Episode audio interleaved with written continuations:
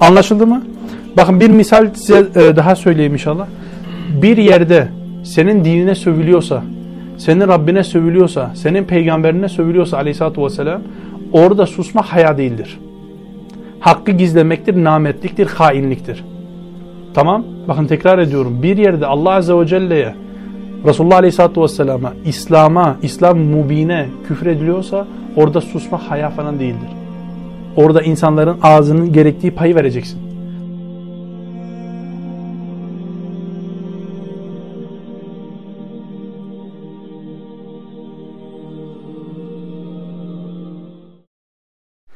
إن الحمد لله نحمده ونستعينه ونستغفره ونعوذ بالله من شرور أنفسنا ومن سيئات أعمالنا من يهده الله فلا مضل له ومن يدلل فلا هادي له وأشهد أن لا إله إلا الله وحده لا شريك له ve eşhedü enne Muhammeden abduhu ve rasul amma ba'd. Esselamu aleykum ve rahmetullah.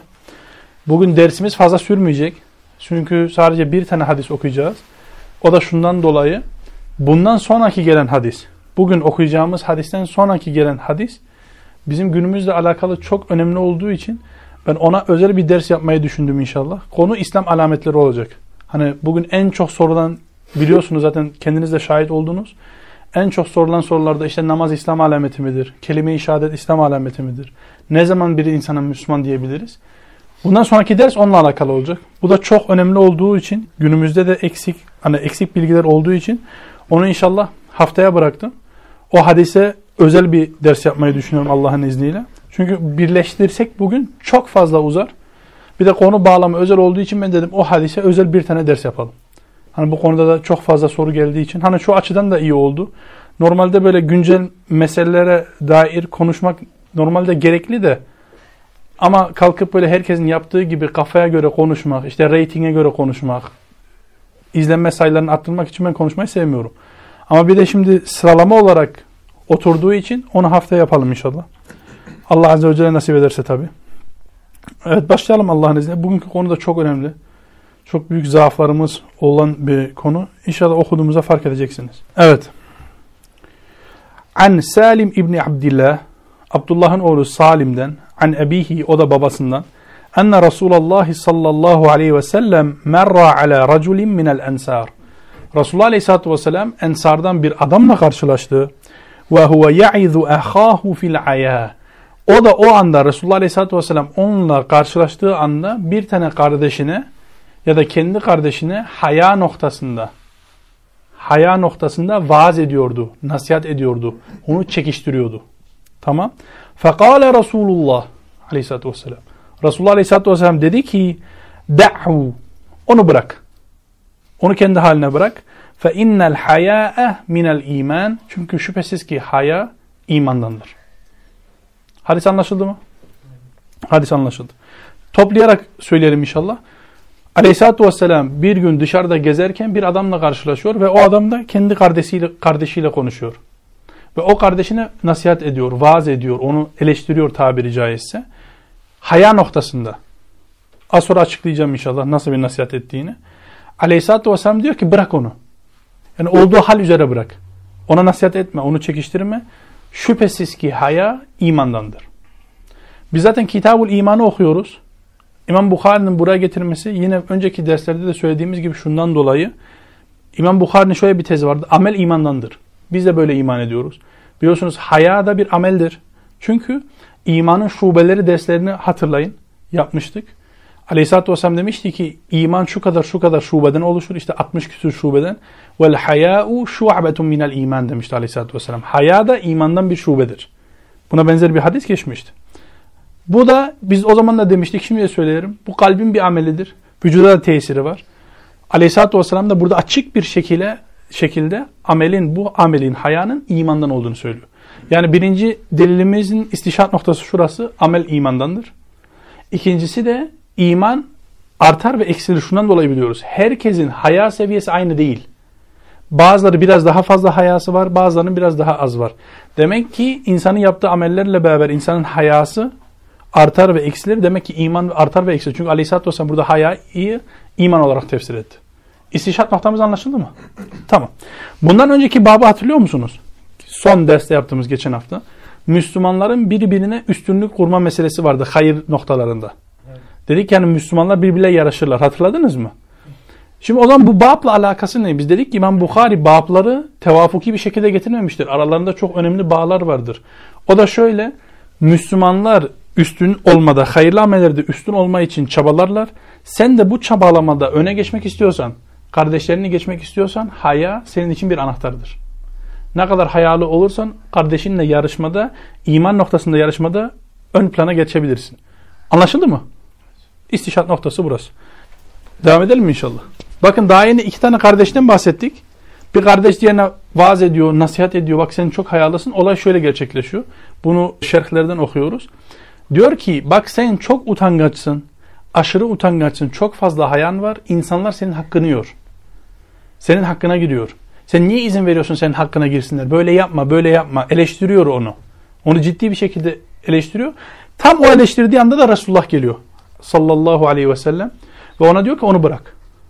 Şüphesiz ki haya imandandır.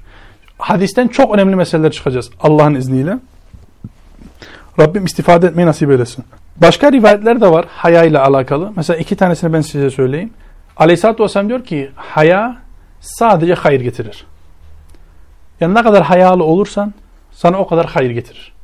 Müslim'de geçen bir hadiste Aleyhisselatü Vesselam diyor ki El hayâ'u hayrun kulluhu. Haya hayrın hepsidir. Yani bütün hayrı sen istiyorsan hayalı olmak gerekiyor. Diyor sallallahu aleyhi ve sellem.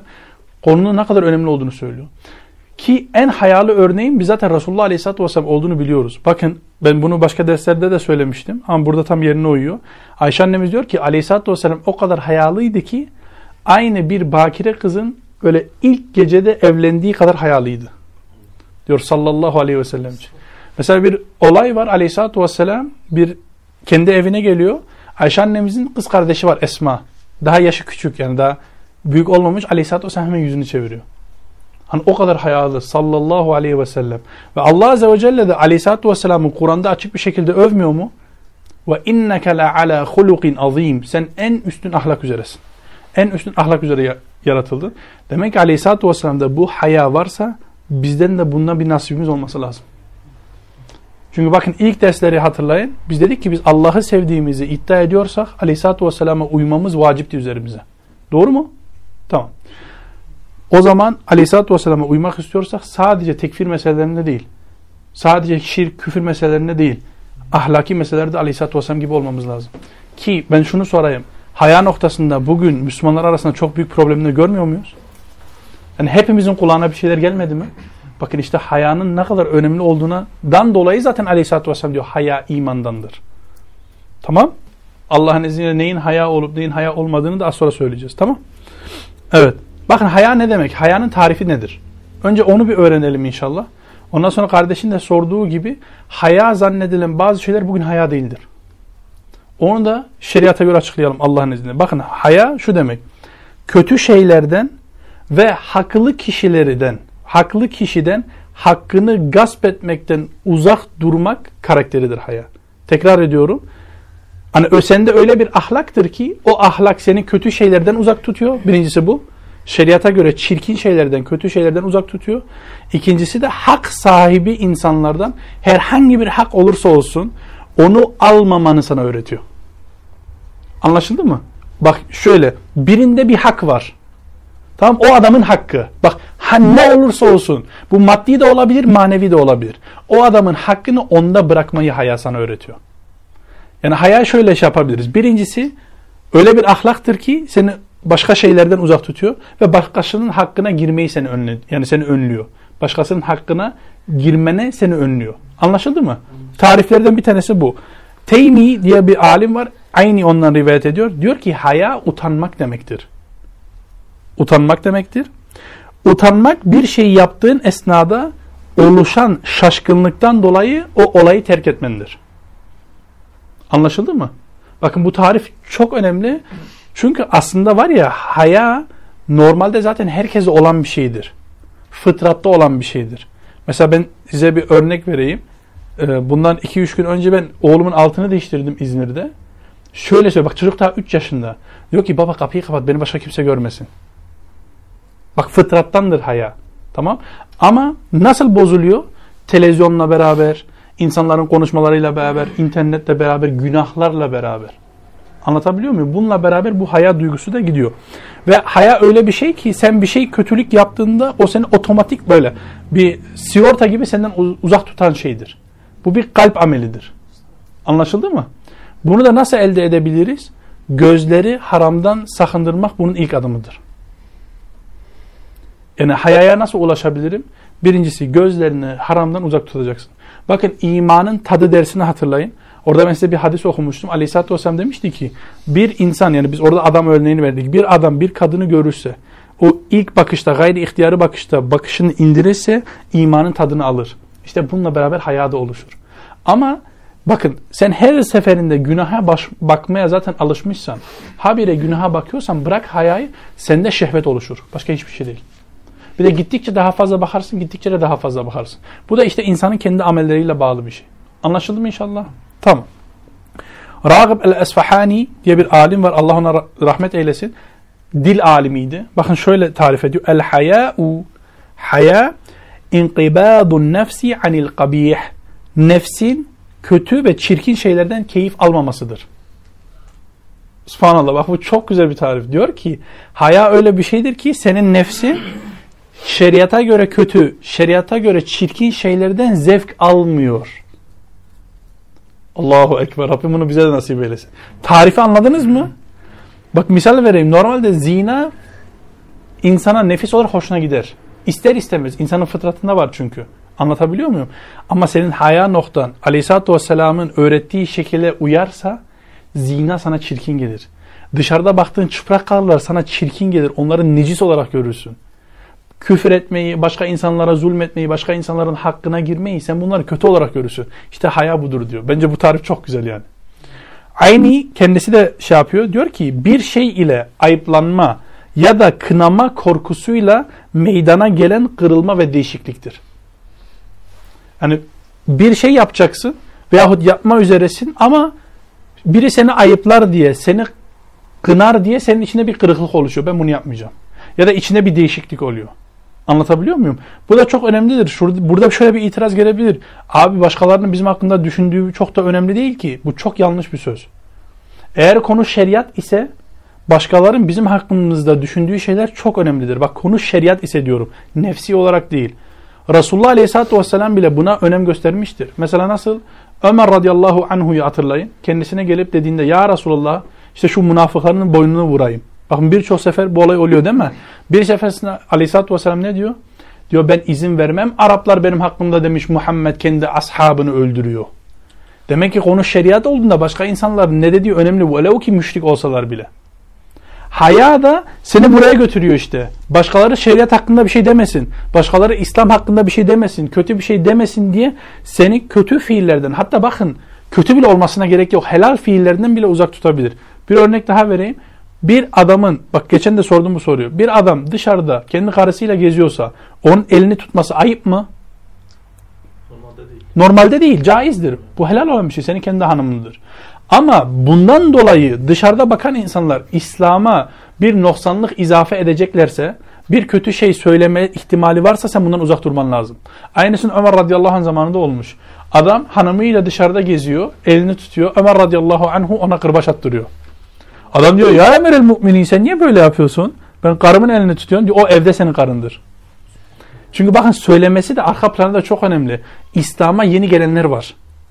Zaten zina yapan bir kültürden geliyorlar.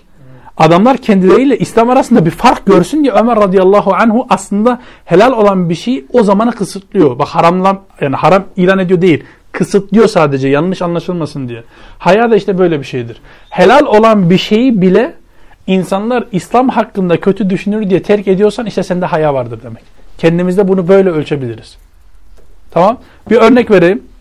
Mesela diyelim içecekler var. Şimdi reklam yapmak istemiyorum. Bazı firmalar mesela biz sevmiyoruz. Doğru mu? Ama içmende de bir beis yok. Anlaşıldı mı? Gazlı içecek firmalar mesela büyük büyük firmalar var. Tam Allah düşmanları. Şimdi mesela biz dışarıda şöyle koskoca bir şişeyle şöyle guluk guluk içip gezersek tuhaf olur değil mi biri görürse? Ha burada şeriatı anlatıyoruz. Bak aslında caiz olan bir şey. Haram değil. Ama uygun mu? Uygun da değil. İşte haya seni bundan uzak tutan şeydir. Anlaşıldı mı inşallah? Tamam bence anlaşıldı. İbni Kuteybe çok güzel bir şey söylüyor. Bakın Kitabul İman'ı okuyoruz ve hayayı konuşuyoruz değil mi? Şimdi bunun bir bağlantısı olması lazım. Hayayla imanın bir bağlantısı olması lazım. Yani subhanallah bu benim o kadar hoşuma gitti ki İbni Kuteybe şöyle söylüyor. Haya seni günah işlemekten alıkoyan bir şeydir. Bir ahlaktır. Seni günah işlemekten alıkoyar. İman da aynı öyledir. İmanın da senin varsa bu seni kötü şeylerden, necis olan şeylerden uzak tutan bir şeydir. Onun için diyor Aleyhisselatü Vesselam burada imanla hayayı aynı kullanmıştır. Çünkü ikisi de seni günahlardan, kötü şeylerden, küfürden, şirkten alıkoyan şeylerdir. Anlaşıldı mı? Aradaki bağlantıyı böyle şey yapıyorum. Bakın bu hadisin bir benzeri geçmişti. El haya şu'betun minel iman demiştik o zaman. Haya imandan bir şubedir. Şimdi burada şöyle bir düşünce olabilir. Ya İmam Bukhari şimdi niye tekrar yaptı? Birincisi tekrar değil. Bu İmam Bukhari'nin aslında kadar büyük bir alim olduğunu gösteriyor. Bakın orada biz imanın şubelerini konuşmuştuk. Hatırlıyor musunuz? Orada haya sadece o şubelerden bir tanesiydi. Yani ön planda değildi. Arka plandaydı. Burada konu haya. Ön planda. Önemlilik hayanın üzerinde. Orada aslında konu imandı. Hayanın sadece o şubelerden bir şube olduğu söyleniliyordu. Yani o parçalardan bir tanesiydi. Ama burada haya ön planda. Onun için aslında bir tekrar söz konusu değil. Önemine binaen İmam Bukhari bunu burada getirmiş. Anlaşıldı mı? Tamam. Evet. Bakın bu hadiste bizim bugün öğreneceğimiz en önemli meseleyi size Allah'ın izniyle açıklamaya çalışayım. Resulullah Aleyhisselatü Vesselam nasihatçının nasihatine engel oluyor. Bakın burayı çok iyi dinleyin. Resulullah sallallahu aleyhi ve sellem nasihatçının nasihatine burada engel olmuyor mu? Çünkü bakın o Müslüman kendi kardeşine aslında nasihat ediyor. Ya'izu yani vaaz ediyordu. Nasihat ediyordu. Ama aleyhissalatü vesselam ona ne dedi? Bırak onu. Bırak onu. Şimdi buradan çok muazzam hükümler çıkacak. Allah'ın izniyle burası önemli. Burayı iyi dinleyin. Bakın senin her doğru gördüğün şey illa doğru olacak diye bir şey yok. Bakın bu örnekte sahabe söz konusu. Resulullah Aleyhisselatü Vesselam terbiyesinden geçmiş Müslüman mücahit söz konusu. O bile bir şeyi doğru görüyorsa o illa doğru olacak diye bir şey yok. Onun için her meselede her meselede kendimize göre doğru olanların üzerinde inat etmemek lazım. O sahabe bu nasihatı yaptığında niyeti kötü müydü? Değildi. Kesinlikle niyeti kötü değildi. Çünkü hani kardeşine hakkını alındığını zannettiği için ona bu nasihat yapıyordu. Bak sen utanıyorsun, sen aşırı utangaçsın, millet senin hakkını alacak. Bak iyi niyetle bile nasihat yapıyor. Ama bakın Resulullah Aleyhisselatü Vesselam ona mani oluyor. Çünkü abi her nasihat nasihat değil. Ve bu bizim için de bugün çok önemli. Çünkü her şeyin nasıl bir ölçüsü varsa, hayanın nasıl bir ölçüsü varsa, nasihatın da bir ölçüsü var şeriatta. Kafaya göre nasihat olmaz ki. Ve ben şunu size söylüyorum Allah'ın izniyle. Yani kendime de söylüyorum. Boş nasihatçı olmayalım. Boş nasihatçı olmayalım. Gerçekten boş, boş nasihatçı insanlar var. Yani adamın şöyle bir karakter özelliği var. Aslında bir şeyleri eleştirmek istiyor. Böyle insanları hepiniz bilirsiniz. Her meselede bir kötülük bulacak. O kötülüğü de bir şekilde yerecek. Adam bunu kötüleyecek. Ama bunu ne adı altında yapıyor? Nasihat. Bak kafanızda birileri canlanmıyor mu şu an ben bunu anlatımda? Benim canlanıyor yani. Yani her meselede, her meselede ahi bak ben sana şunu tavsiye ediyorum. Acaba şunu şöyle yapsak olmaz mı? Şey. Aslında konu nasihat değil ha. Sadece içindeki kini kusmak istiyor. Ama bunu hangi perde altı adına yapıyor? Nasihat. Biz böyle boş nasihatçılardan olmayalım Allah'ın izniyle. Tamam. Mesela şunu çok duymuşsunuzdur. Hele hele konu ilim talebeleriyle alakalı olduğunda bir de bu mesele o kadar hassas ki nasıl söyleyeceğimi bilmiyorum. Hani yanlış anlaşılmasın diye. Ahi ben sende kibir görüyorum. Mesela bunu hep ya da direkt zaten direkt söylenmez. Genelde şöyle oluyor. Falan hoca ya da falan ilim talebesi kibirli. Ahi niye kibirli? Ya ben ona bir nasihat ettim, nasihatimi kabul etmedi. Ya belki senin nasihatin doğru değildi. Bakın Resulullah Aleyhisselatü Vesselam kibiri zaten tanımlamamış mı? Hakkı örtüp insanları küçük görmek. Aleyhisselatü Vesselam bunun kibir olduğunu söylüyor. Hakkı örtüp insanları küçük görmek. Tamam. Sen adama nasihat yapıyorsun. Senin nasihatin belki doğru değil diye adama kibirli olduğunu söylemek eğer ki adam kibirli değilse o adama iftira atmak demektir. Baba bu çok önemli bir mevzu. Bak Resulullah Aleyhisselatü Vesselam kibrin illetini zaten açıklıyor. Hakkı örtmek, insanları haki görmek. Bu adam ne hakkı örtüyorsa, Yani hakkı örtmüyor, insanları da küçük görmüyor. Şimdi sen buna niye kibirli olduğunu söylüyorsun? İşte nasihat adı altında adam içindeki kinini kusuyor. Ben bunu anlatmaya çalışıyorum. Boş nasihatçı. Sadece kelam yapıyor. Aslında niyetiyle nasihat yapmak değil.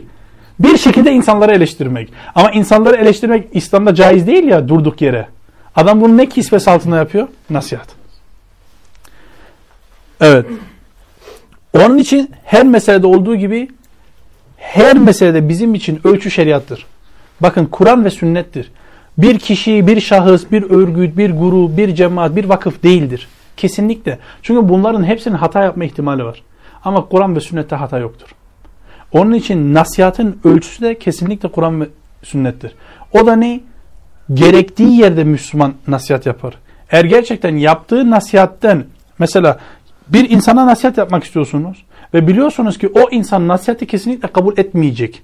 Yani aşağı yukarı insanları tanıyorsanız bunu fark edersiniz. Alimler diyor ki bu adama nasihat yapmak caiz değildir. Etmeyeceğini bile bile. Etmeyeceğini bile bile. Çünkü sen biliyorsun adam nasihatı kabul etmeyecek. O zaman niye nasihat yapıyorsun ki? Aslında adamın işte niyeti nasihat değil. Sadece konuşmak. Nasihat kisvesi altında. Adam konuşsa herkes adama diyecek ya boş konuşuyorsun. Ha bunu sanki böyle nasihat adı altında yaptığında herkes dinleyecek, iyi yaptığını bak bu nasihat ediyor diyecek ya. Onun için adam nasihat adı altında insanlara zulmediyor. Allah muhafaza. Tamam. Evet. Peki ben size bir soru sorayım. Soru çok önemli. Bu sahabenin, ben bunu Almanya'da da sormuştum. Aynı bu dersin kapsamında. Orada doğru cevap gelmedi. Bakalım sizden gelecek mi?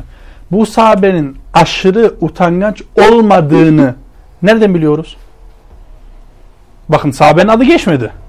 Sadece bir olay geçti. Sahabenin aşırı utangaç olmadığını, olmadığını nereden biliyoruz? Bakın Aleyhisselatü Vesselam adamı övüyor. Diyor ki fe innel haya'a minel iman. Şüphesiz ki haya imandandır. O sahabenin imanını övüyor. Demek ki aşırı utangaç falan değil. Yoksa Aleyhisselatü Vesselam onu övmezdi ki. Onu o zaman düzeltirdi. Çünkü biz Resulullah Aleyhisselatü Vesselam'dan şunu biliyoruz. Şeriat adına konuştuğunda Aleyhisselatü Vesselam'ın hata yapma imkanı yok. Şundan dolayı hata yaptığı yerde bile Allah Subhanahu ve Teala düzeltiyor. Burada Allah Azze ve Celle düzeltti mi? Düzeltmedi. Bu açık bir delildir ki o sahabe aşırı utangaç falan değildi. Yoksa Aleyhisselatü Vesselam onu övmezdi. Anlaşıldı mı? Var. Geleceğim inşallah. Ama bu sahabe öyle değildi. Burası anlaşıldı mı? Bakın bunu ne için sordum biliyor musunuz? Hadis okuduğumuzda yavaş yavaş tefekkür ederek okumaya çalışalım. Bakın normalde bu hadisi okusak bitti geçti. Değil mi? Bak bu kadar fıkhi mesele çıkıyor hadislerden. Gerçekten bizim için çok önemli. Bir de aynı bu sahabenin daha yaptığı gibi doğru bildiği bazen doğru olmadığı gibi bizim de her şeyde ilk gördüğümüz şeyler abi çoğu zaman doğru değil. İslam bizim küçük kafalarımızdan çok daha geniş.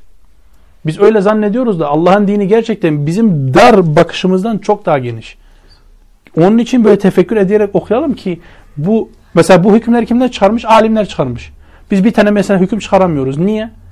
İşte günahların içinde boğulduğumuz için. Bize örnek olsun diye söylüyorum. Yoksa moral düzelmek için değil. Evet. Şimdi kardeşin daha yeni söyleyip de sabredemediği meseleye gelelim. Şimdi bugün öyle meseleler var ki haya olarak zannediliyor. Halbuki haya değil. Yani haya adı altında yapılıyor ama onun asıl adı aşırı utangaçlıktır. O da şeriatta caiz değil. Bakın size şimdi örnekleri vereceğim. Evlilik görüşmeleri. Mesela bugün en fazla burada problemin yaşandığı yer derden bir tanesi evlilik görüşmeleridir. Hani iki taraf çok aşırı heyecanlı, çok aşırı bir şekilde utanıyorlar. Ne adam kadına bakabiliyor ne kadın adama bakabiliyor. Bakın bu hayadan değildir. Niye? Bu konuyla alakalı hadis var çünkü. Bak ben daha önce dedim ya şeriat ölçüdür. Bu konuda da şeriat ölçüdür. Bir sahabe Resulullah Aleyhisselatü Vesselam yanına geliyor diyor ya Resulullah ben falan kişiyle evlenmek istiyorum. Ne dersin? Aleyhisselatü Vesselam ne soruyor biliyor musunuz? Enavarte ileyha sen ona baktın mı? Yani beğendin mi? Diyor la hayır. Fendur ileyhe diyor Aleyhisselatü Vesselam git ona bak. Emrediyor bak git ona bak. Niye? Abi sen evleneceğin bir insanı beğenmiyorsan, yüzünü, fiziğini beğenmiyorsan bunu evlilik görüşmesinde görmeyeceğinden nerede göreceksin? Bu çok önemli bir mesele. Yani orada oturup böyle yani o kadar heyecan var ki zaten titriyorlar, konuşamıyorlar, işte böyle kasılıyorlar. Anlatabiliyor muyum? Bak ben bunu bir kitapta okudum. Mesela bir psikoloji kitabında okudum. Ben bunu bir psikoloji kitabında okudum. Mesela karşı tarafa bile bile yanlış sinyalleri nasıl verebilirim? Allah Allah. Bakın iyi dinleyin. Karşı tarafa bile bile nasıl yanlış sinyaller veriyorum? Şöyle. Ben ona bir sinyal veriyorum. Onun anladığı şey aslında benim verdiğim şeyle aynı değil. Şöyle orada şöyle bir şey geçmişti. Karşı tarafa iffetli olduğumu nasıl anlatabilirim? Diyor gözlerine bakmaktan imtina edeceksin. Çünkü bak psikolojide şöyle bir şey var. Sen birinin gözüne açık bir şekilde bakabiliyorsan bu özgüven ifade ediyor. Demek ki bunu her zaman yapıyorsun. Demek ki bu herkesin gözüne bakıyor, benim de gözüme bakıyor. Bundan bir hayır gelmez. Bunu önlemek için yanlış psikoloji uyguluyorsun. Bile bile imtina ediyorsun bakmakta. Bu numaraları bizimkiler de biliyor. Allah Allah. Ben söyleyebilirim. Anlaşıldı mı? Bakın tekrar konuya geri gelelim inşallah. Evlilik görüşmelerinde birçok sıkıntı var. Mesela hayadan dolayı zannediliyor ki konuşmak ayıp. Mesela bir tane abiyi ben biliyorum. Rabbim ona hayırlı eşler nasip eylesin. Abi buradan Bursa'ya evlilik görüşmesine gidiyor. Kızın babası sadece 5 dakika görüştürüyor. Sen 5 dakikada bir insanı tanıyamazsın ki. Hani hiçbir frekans alamazsın ki. Bu mümkün değil. İşte o adama sorsan bunu ne ismi altında yapıyor? Haya, edep, iffet. Alakası yok. Konuşacaksın emin olana kadar. Bir kere değil, iki kere değil, on kere de buluşabilirsin. Mutmain olana kadar. iki saat, üç saat ancak konuşacaksın ki birinin oturup kalktığını göresin diye. Genelde şöyle konuşuluyor. E, işte bacım sen nasıl bir evlilik istiyorsun? E, Kur'an ve sünnete göre. E, sen nasıl bir evlilik? E, Kur'an ve sünnete göre. Şimdi iki tarafın ama kastettiği şeyler bambaşka olabilir ve bu hayadan değil. Bu yarın öbür gün sağlam temel üzerine konulmayan, inşa edilmeyen ailelerin aslında ilk adımı. Niye? Çünkü misal verelim. Bakın bir kadına mesela sorduğunda senin ve Kur'an ve sünnetten anlayışın ne? Onun anladığı şey kendi ailesinde gördüğü örftür. Misal çok zengin bir kız düşünün. Onun için Kur'an ve sünnet senede üç kere tatile gitmektir. Çünkü ailesinden böyle görmüş ve haramda işlemiyor ki. Gitmek caizdir. On kere de gezebilirsin paran varsa. Doğru mu? Şimdi kız Kur'an ve sünnet dediğinde kendi örfü aklında canlanıyor. Tamam. Çünkü bak buna ayet de var. Hani delili de var. Fasiru fil ardi fenzuru keyfe kana akibetul mukezzibin. Yeryüzünde gezin. Allah'a inkar edilenlere sonu nasıl olmuş bir bakın. Sana delil de getirebilir. Şimdi aynısını oğlana soruyorsun. Hani konuşmuyorlar ya. Göğe haya adı altında bu meseleler konuşmuyor. Oğlana soruluyor. Sana göre sen nasıl bir evlilik istiyorsun? Kur'an ve sünnete göre. Oğlanın Kur'an ve sünnetten anladığı şu. Günde bir öğün yiyelim. Ay başında bir şekilde çıkaralım. Anlatabiliyor muyum? Araba yok. Kendi evi yok. Kirada oturalım. Kimseye muhtaç olmayalım. 100 milyarın altında borç ne kadar varsa kardır. Ama yok gerçekten bunlar çok önemli meseleler. Bakın haya adı altında bu meseleler konuşulmuyor. Bununla beraber bir meseleyi daha söyleyeyim. Bu meseleyi de ben çok önemli görüyorum. O da şu mesele. Hani bizim bacılarımızın namusunun oynandığı bir mesele olduğu için önemli. Telefonla nikah. Telefonla nikah kesinlikle caiz değildir. Bunu birazcık ilimden nasibi olan ve bizim alimlerimizden hiçbiri de buna cevaz vermemiştir. Böyle bir şey yoktur. Kesinlikle caiz değildir. Tamam. Çünkü oynama ihtimalleri çok yüksek. Mesela orada olan kadının o kadın olduğunu sen nereden bileceksin telefonda? Çünkü şahitler de bakıyor kadın peçe içinde. Başka bir kadın sen, sen nasıl yapacaksın? Yani yok adam başka bir şehirde, kadın başka bir şehirde. İşte efendim iki tane şahit bağlıyorlar WhatsApp'ta. Ondan sonra göğe nikah kıyıyorlar. Kesinlikle caiz değildir. Hazır olmaları yani aynı mekanda olmaları, şahitlerin önünde olmaları ve asıl olarak velinin izniyle beraber olması lazım. Çünkü bakın şundan dolayı söylüyorum. Bu meseleyle beraber birçok bacımızın namusuna girdiler. Kesinlikle caiz değildir. Size de kim sorarsa aynısını bunu bu şekilde söyleyebilirsiniz. Bu benim değil alimlerin söyledikleridir. İsim şimdi vermek istemiyorum hocaların. Abi neler neler var. Geçen biri bana sordu yapabilir misin? Fıkhi bir mesele şunu söyleyeyim. Şahitlerin Müslüman olması bazı mezheplere göre hepsine değil. Bazı alimlere göre adil olması yeter. Raci olan görüş de adil olmasıdır. Adillikten kasıt ne? Yalan söylemiyor bile bile. Mesela sen evlendin. Adam gidiyor dışarı diyor ki Umut evlenmedi ki. Kasıt bu. Anlaşıldı mı inşallah? Şundan dolayı zorla evlendiriyorsa kabul etmeme hakkı var. Bakın Zadul Me'atte İbn Kayyim rivayet ediyor. Bir kız Resulullah Aleyhisselatü Vesselam yanına geliyor. De, ya Resulullah benim babam beni amca oğlumla evlendirdi. Ben istemiyorum. Bak evlendirmiş bile. Aleyhisselatü Vesselam diyor nikah fasittir. Yok nikah yok. Bu meseleler var. Tabi kızın Niye? abi bak ümmette icma var. Sen kızının elbisesini onun izni olmadan satamazsın. İcma var bu konuda. Kendi elbisesini satamıyorsun. Onun vücudunu nasıl satacaksın ya? Ki böyle yapılıyor. Adam diyor 50 tane altını getir bakalım. Kızını pazarlıyor. Tabi mehir olması ama bak şöyle mehir baştan konuşulmasına gerek yok. Sonradan da tayin edebilir. Yani nikahta mehir önceden konuşulmasa o nikah fasittir diye bir şey. Abi konuyu şey yapsaydık konu yoksa çok açılacak. Yok. Şöyle asıl olan mehiri nikahta söylemektir. Kız diyor mesela 50 gram istiyorum, 100 gram istiyorum. Olan diyor kabul ediyorum. 100 gram üzerine kıyılır. Mesela hiçbir mehir konuşulmadı. Nikah yapıldı. Şahitler falan var. Bu nikah sahihtir. O zaman şöyle yapılıyor. O kızın halasının, teyzesinin, annesinin, bacısının örfüne göre veriliyor. Orada örf neyse ona onu verirsin. Anlaşıldı mı? Konuya geri gelelim mi? Bir avuz besmele çekelim. Yoksa konu çok dağılacak. Ama az sonra desen sonra böyle ilmi meseleler konuşsak hayırlı olur. Evet. Bakın haram olan haya da var. Şimdi daha yeni sıkıntılı olduğunu söyledik. Haram olan haya da var. Haram. Aslında o artık haya değil. Aşırı utangaçlığa giriyor. Yani ismi altında haya değil. Ama haya olarak tarif edildiği için ben bunu bu şekilde söylemek istedim. O da şöyle. Vacip olan bir şeyi utancından dolayı terk ediyorsan bu haramdır. Ne dediğim anlaşıldı mı? Va örneklerini vereceğim. Vacip olan bir şeyi utancından dolayı terk ediyorsun. Bu haya falan değil. Bu edepsizliğin utan yani utangaçlığın en dibidir. Ahlaksızlıktır bu. Çünkü Allah Subhanahu ve Teala'nın hakkı herkesin hakkından önce gelir. Sen onu yapmak zorundasın. Misal, şimdi bu Türkiye'de çok yok da Almanya'da çok var. Hatta ben kendim şahit oldum. Adam abdest alacak. Almanya burası gibi değil. Abdest alınacak yerleri yok. Yani abdesthane, işte şadırvan, yok öyle bir şey. Tamam, tuvalet var, elini yıkayacağın yer var.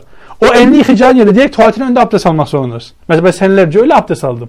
Adamlar geliyordu görüyordu. Adam geliyor benim ayağım şeyin üstünde. Bir de Almanlara çok ters. Çok yabancı. İnsan ister istemez utanıyor böyle. İşte bu utangaçlığın seni bundan geri tutuyorsa sen abdestsiz mi namaz kılacaksın yani ne yapacaksın? Mecbur yıkayacaksın. Böyle bir ortamda ayağını yıkamaya mecbursun. Çünkü Allah subhanahu ve teala'nın hakkı önceden gelir. Ve sen şöyle diyemezsin ya ben haya, bu haya falan değil başkasının görmesi için bir şey yapsan nasıl riyaysa başkasının görmemesi için terk ettiğin de riyadır. Hatta bu ikincisinin daha tehlikeli olduğunu söylüyor alimler. Burada kılayım yani? Tabii kılacaksın abi. Normalde kılacağını kılıyorsun. Ama mesela şu 10 dakika secdede kalmaya gerek yok. Problemli ahi. Yapacaksın ahi. Ayağa katacaksın. Lavaboda güzelce abdestini alacaksın. Tamam mı? Kafirlerine gözün içine girsin. Anlaşıldı mı? Bakın bir misal size e, daha söyleyeyim inşallah bir yerde senin dinine sövülüyorsa, senin Rabbine sövülüyorsa, senin peygamberine sövülüyorsa aleyhissalatü vesselam orada susmak haya değildir. Hakkı gizlemektir, nametliktir, hainliktir. Tamam? Bakın tekrar ediyorum. Bir yerde Allah Azze ve Celle'ye Resulullah Aleyhisselatü Vesselam'a, İslam'a, İslam mubine küfür ediliyorsa orada susmak haya falan değildir. Orada insanların ağzının gerektiği payı vereceksin. Ha mesela şöyle bir şey olur o ortamda bir şey söyledikten sonra sana bir şey yapılmasından korkacaksan böyle bir şey varsa hani gerçekten adamlar sana sıkacaklar, bir yerini bıçaklayacaklar falan mesela gibi aşırı durumlar varsa o zaman kalbinle buz edip orayı tek, terk etmen lazım. Orada oturamazsın. İşte efendim e, mesela şöyle bir örnek daha vereyim. Bu da çok yaygın. Düğün var. Yakın akrabanın. Mesela gidip haram ortamında oturuyorsun. Bu haya falan değil gidemezsin. Anlatabiliyor muyum? Bu şeye de girmez. Ya başkaları bizim hakkımızda ne düşünür? Acaba iyi mi derler? Aileyi mi terk etti? Abi Allah Azze ve Celle'nin hakkı insanların hakkından önce gelir. Ve Allah Azze ve Celle isyanda mahlukata itaat yoktur. Müzik varsa, düğün varsa biz gitmiyoruz. Babamız da çağırsa, kardeşimiz de çağırsa, kim çağırsa çağırsa biz gitmiyoruz. Bu haya falan da değildir. Anlaşıldı mı inşallah? Tamam. Mesela bir misal daha vereyim. Ondan sonra kapatabiliriz Allah'ın izniyle. Bunu özellikle talebelere söylüyorum.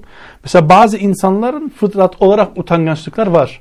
Bu normaldir ve daha yeni hadiste gördüğümüzde bu aslında kötü bir şey de değil. İyi bir şeydir Allah'ın izniyle. Tamam.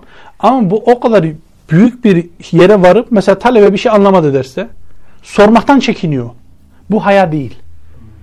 Çünkü niye eksik kalacak? Orada temeli eksik kalacak. Her şeyde o eksik temelin üzerine gelecek, gelecek, gelecek, gelecek. Bu talebe o meseleyi anlamayacak hayatın sonuna kadar. Bu problem. Bu olmaz. Anlamadığınız, anlamadığınız bir şey olursa soracaksınız abi bu ayıp değil. İbn Abbas'a soruyorlar. Sen bu kadar ilmi nasıl elde ettin? Diyor ki kalbi selimle ve soran bir dil ile. Kalbi selim ve devamlı soran bir dil ile inşallah. Eklemek istediğiniz bir şey varsa ekleyin. Yoksa ben dersi kapatacağım Allah'ın izniyle. Subhaneke Allahumma ve bihamdike. Eşhedü en la ilahe illa ente estağfiruke ve tuğbu ileyh.